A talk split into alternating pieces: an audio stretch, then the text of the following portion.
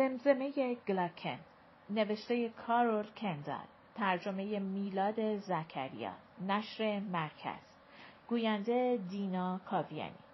قسمت سوم.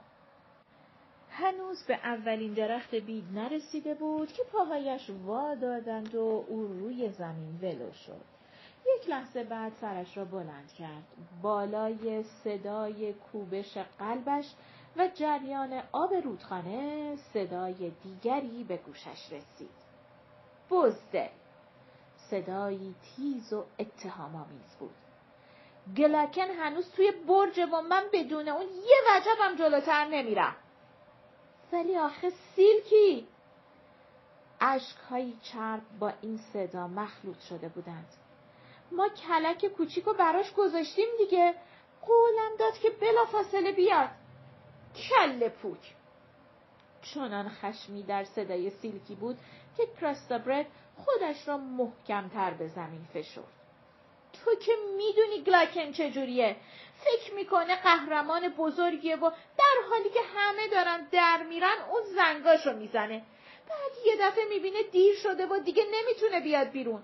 وای اسکامبل تو چقدر بی ای کراستبرد به هیچ وجه قصد نداشت بیش از مداخله در کار پرنده وسوی مادری که یک موش چوب را می‌خورد خود را درگیر این مشاجره کند. از طرف دیگر داشت خیلی خیس می‌شد و گلاکن دو دل و نامطمئن اخم کرد.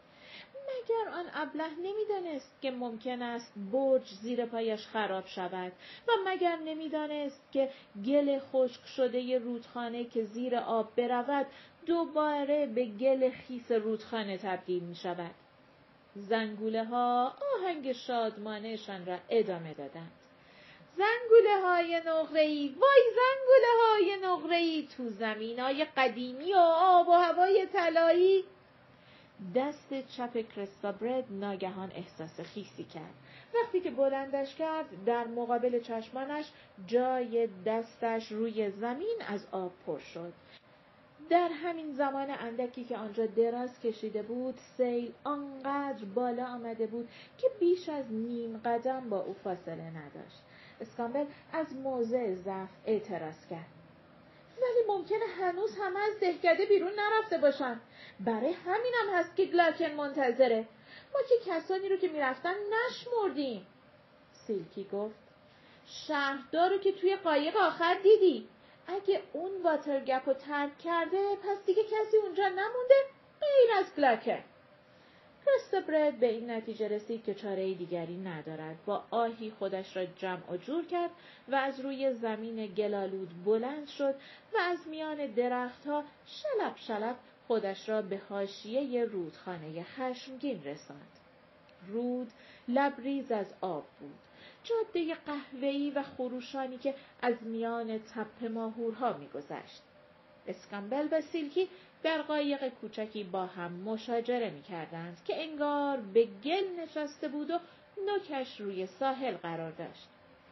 اسکامبل با قدرت به یک درخت چنار نازک که از آب بیرون زده بود چسبیده بود و سیلکی هر از گاهی با عصبانیت پارویش را در آب فرو می کرد. کریستوبرد آنها را صدا زد و یک بار دیگر هم صدا زد تا نگاه خشمگینشان را از یکدیگر برداشتند و به طرف او نگاه کردند. آهای! صدایش به طرز مسخره‌ای بلند بود و با خجالت آب دهانش را قورت داد. آب داره بالا میاد. منم با شما میام که بریم دنبال گلاکن. اگر سیلکی از دیدن او تعجب کرده بود هیچ نشانی از آن بروز نداد. عین اینکه در یک روز عادی کرستا برد را در میدان بازار دیده باشد. دستور داد پس زود باش. این این ژله را می‌ذاریم همینجا تو ساحل بمونه. با چشمان سرشار از تحقیرش اسکامبل را پوست کند. این بوی ماهی دیگه داشت برام غیر قابل تحمل می‌شد. اسکامبل با حالتی حاکی از تسلیم کنایه او را تحمل کرد. با التماس گفت من که نگفتم نمیام. فقط گفتم عاقلانه نیست. به خاطر خودت میترسیدم. سیلکی با تندی گفت من کمکی رو که بترسه لازم ندارم. حالا که می‌خوای جا رو تنگ کنی پارو بزن. کریستابرد تو همین یکی رو بردار. کریستابرد بدون سوال پارو را از او گرفت. از آخرین باری که کسی به او گفته بود چه کار کند مدت ها میگذشت و عجیب اینکه تصمیم نگرفتن حس آرامش بخشی داشت. به این ترتیب سفر در واترکورس جوشان و خروشان آغاز شد. قایق میلرزید و بالا میپرید و گاهی اوقات یک دور کامل می‌زد تا دوباره بتوانند کنترلش را به دست بیاورند. بعد از اینکه با فاصله اندکی از برخورد با چیزی در زیر آب جان به در بردند از دهان اسکامبل پرید. هرگز موفق نمیشیم اینقدر حرف نزن. صدای سیلکی آتشین بود.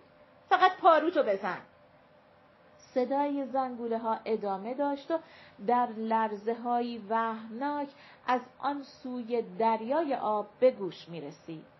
گلاکن دوباره به سراغ شعر ترسناک رفته بود.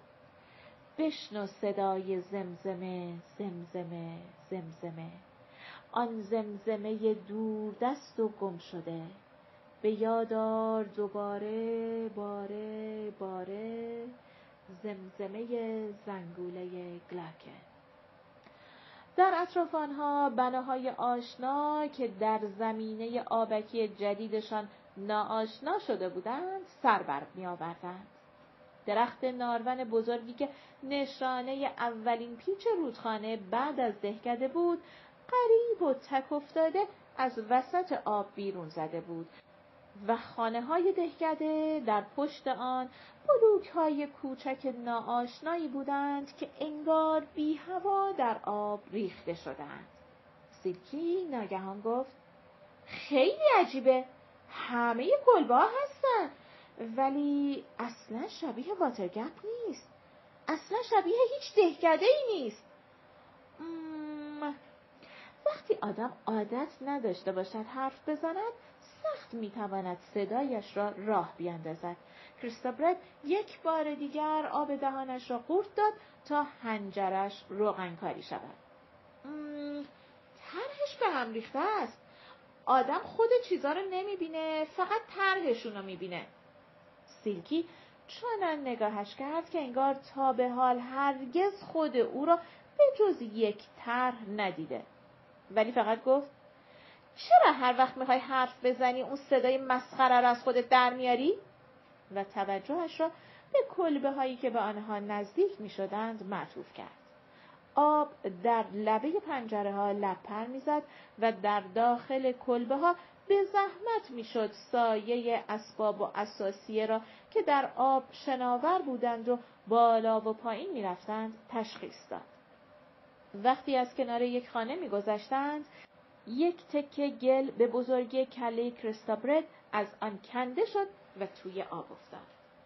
در حالی که از مقابل خورده شکسته هایی که به سرعت به سمتشان می آمدند و شناکنان رد می شدند جا خالی می دادند راهشان را از میان خانه های غرق در آب باز کردند تا اینکه بالاخره به وسط میدان پرتاب شدند. اتاق بالایی برج ناقوس خیلی از سطح آب فاصله داشت ولی طبقه اول راه زیر آب بود و قایق وقتی بالاخره متوقف شد به آرامی به پنجره ای از طبقه دوم برخورد کرد. اسکامبل صدا زد آهای آهای گلاکن بیا پایین صدای آهنگ زنگ ها قطع شد و پژواک بیرمقی از خود به جا گذاشت. سر گلاکن در قاب پنجره‌ای در برج بالای سرشان پدیدار شد. سیلکی دستور داد گلاکن زود باش بیا پایین. آب هنوز داره میاد بالا.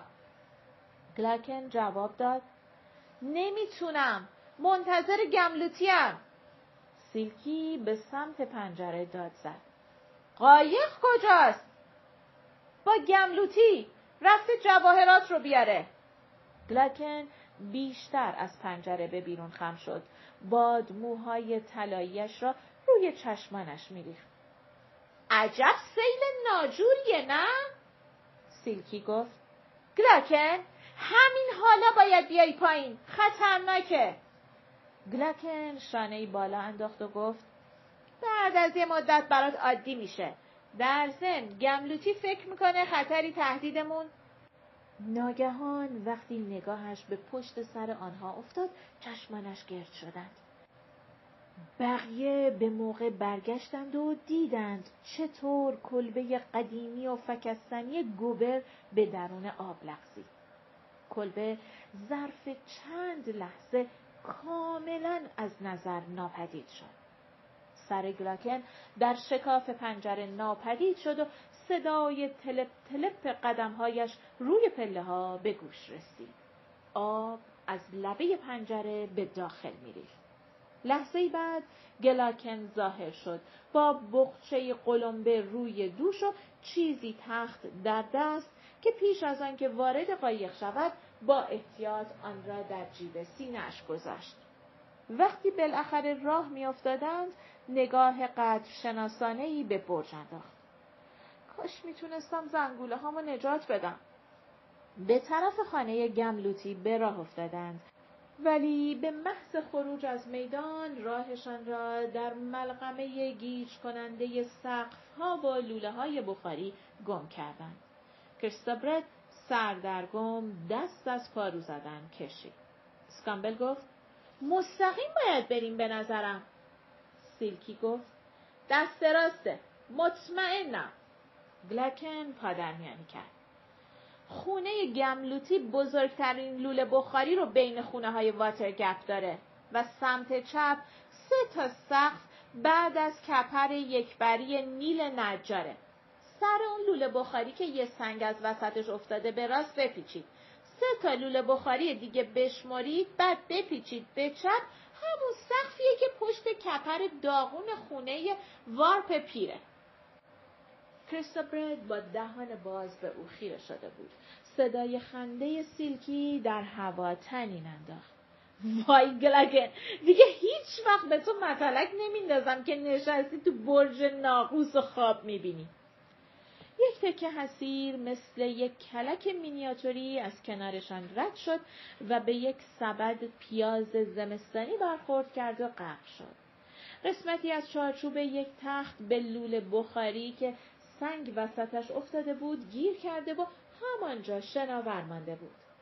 یک در نیمه مغروق که کوبش هنوز برق می‌زد کنار قایقشان پدیدار شد. بعد در سکوتی ناخوشایند راهش را ادامه داد و رفت.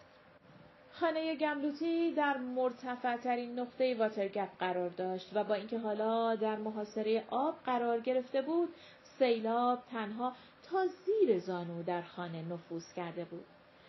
دلیل تأخیر گم بلافاصله مشخص شد.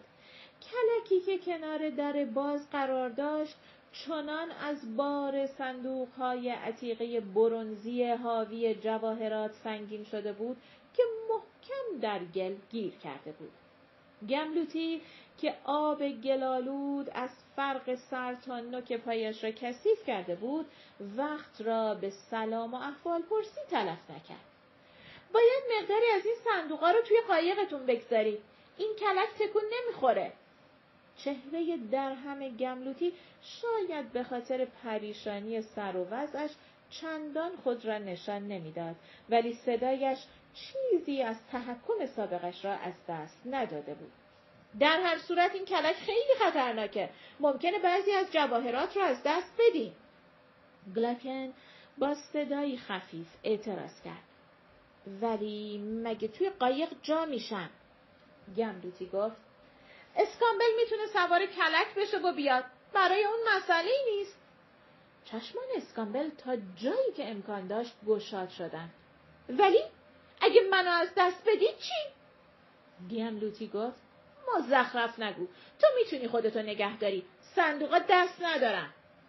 کریستابرد هرگز نواده مخوف خواهر گمیج را از فاصله ای انقدر نزدیک ندیده بود و وقتی به خودش آمد دید دهانش از تعجب باز مانده.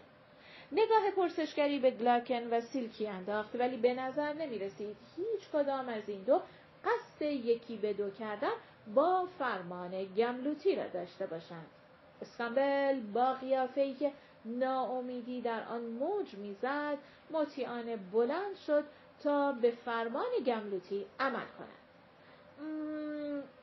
برای یک لحظه کریستابرد نتوانست کوچکترین نشانی از صدایش پیدا کند ولی صدا به محض اینکه بر آن مسلط شد بلند و رسا بود. اسکامبل بگید بشین. اون صندوق کوچولو رو میاریم توی قایق اگه کلک بازم راه نیفتاد اونقدر از صندوقا خالی می‌کنیم که راه بیفته. یه مقدار تناب لازم داریم گملوتی تا کلک رو به قایق ببندیم. گلکن کمک کن اون صندوق کوچیک رو بیاریم این تو. بی توجه به چهره یخزده گملوتی با پارویش قایق را به کنار کلک آورد. گملوتی با صدایی به تیزی قطعات یخ گفت در واترگپ این منم که تصمیم می‌گیرم چی کار می‌کنیم. کریستابرد حتی نگاهی هم به او نینداخت. امروز فقط سیله که دستور میده. دستش را دراز کرد و یک طرف کوچکترین صندوق را گرفت و همزمان گلاکن خم شد و طرف دیگر صندوق را گرفت. و سیل آروم بده این طرف گلاکن صبر و حوصله نداره. تناب چی شد گملوتی؟ زن هنوز با دهان باز آنجا ایستاده بود ولی وقتی کلک که بارش سبک شده بود تکان کوچکی خورد او هم برگشت و شلب شلب به داخل خانه رفت تا تناب را بیاورد. پایان قسمت سوم